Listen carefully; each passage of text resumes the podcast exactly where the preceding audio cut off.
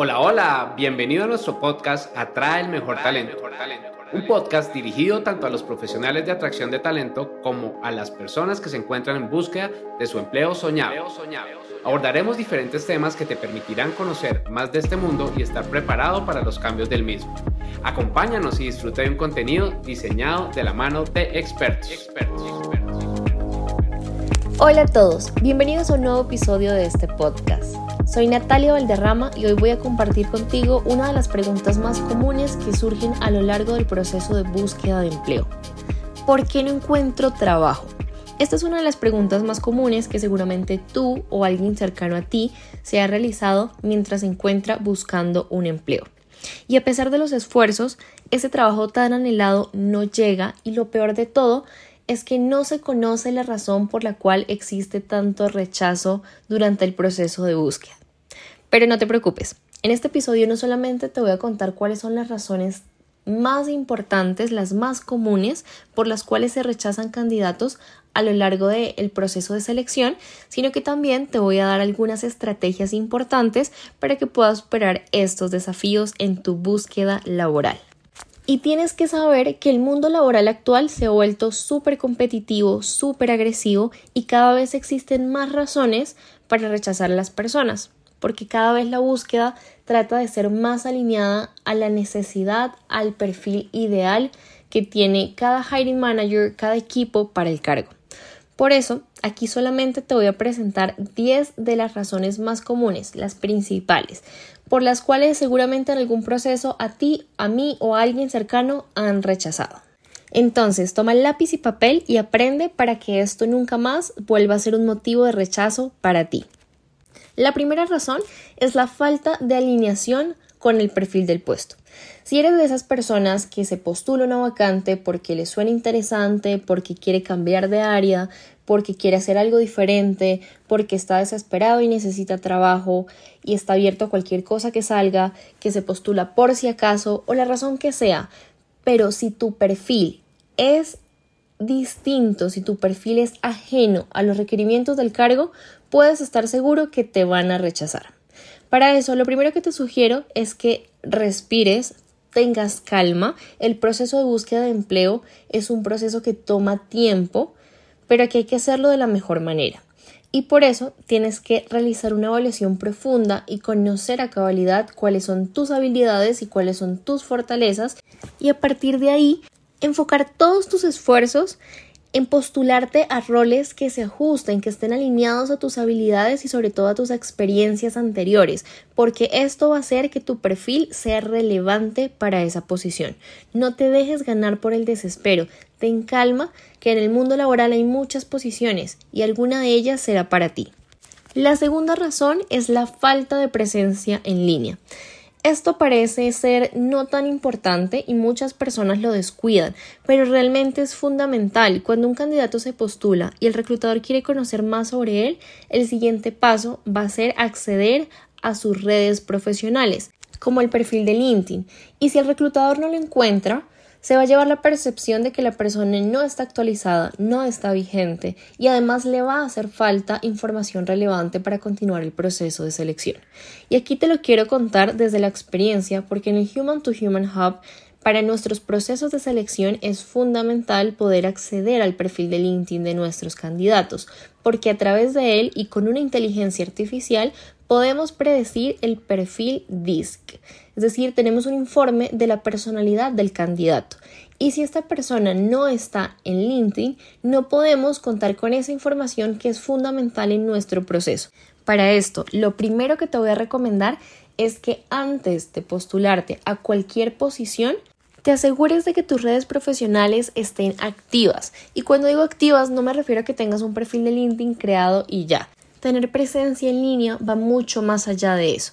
Por supuesto, debes tener creada la cuenta, pero también debes participar activamente, debes consumir información, debes compartir tus intereses, tus logros, por ejemplo, los eventos profesionales que son de interés para ti, de los cuales participarías o has participado. Este tipo de información es relevante para el reclutador en el momento de conocer más sobre ti, porque le va a dar una visual mucho más amplia y va a tener motivos más sólidos para avanzar o para descartar tu postulación.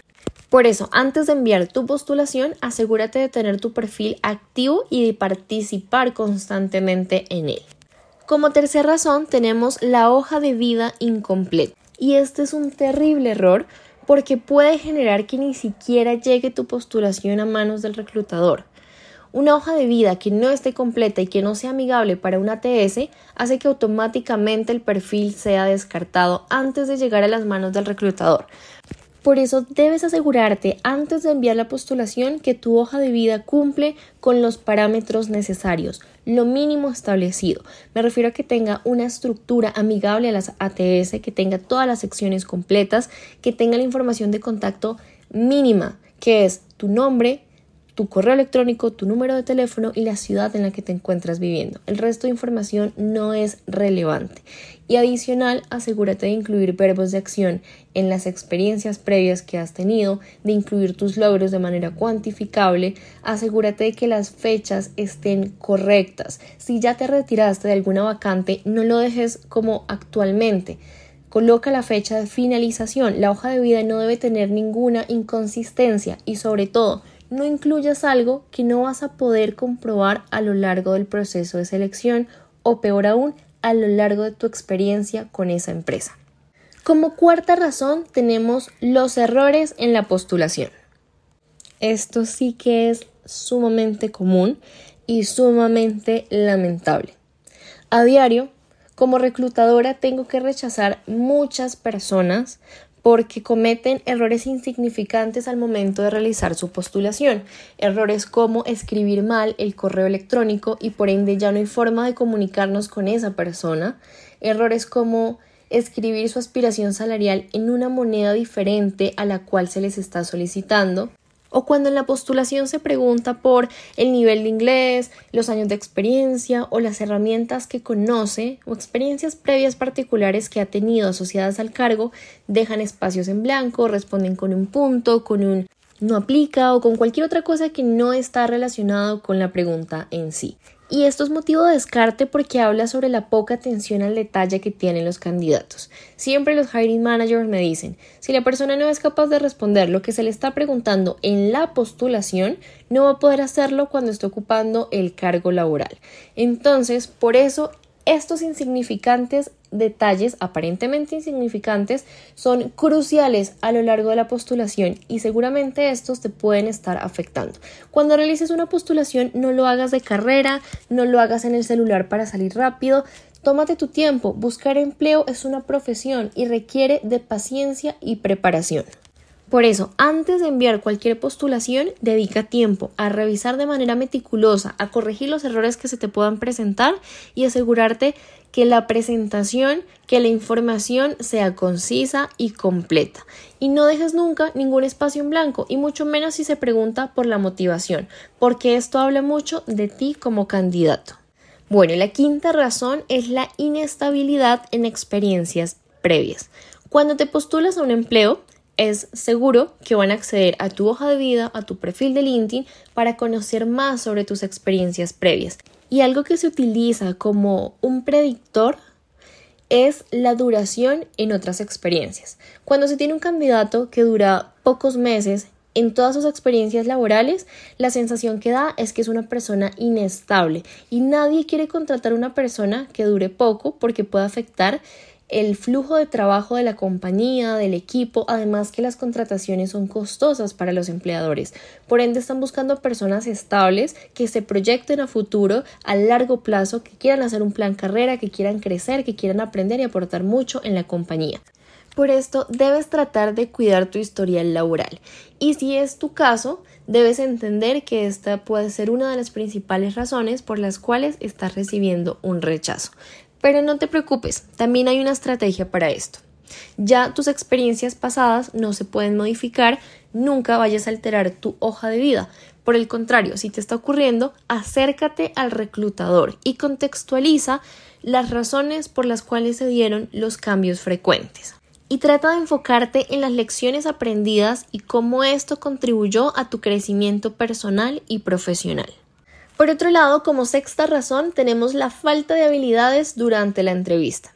Si bien la hoja de vida y el perfil de LinkedIn son el primer acercamiento que tiene el reclutador hacia ti, es durante la entrevista que va a tener esa primera impresión y ese contexto de lo que eres como persona y como profesional.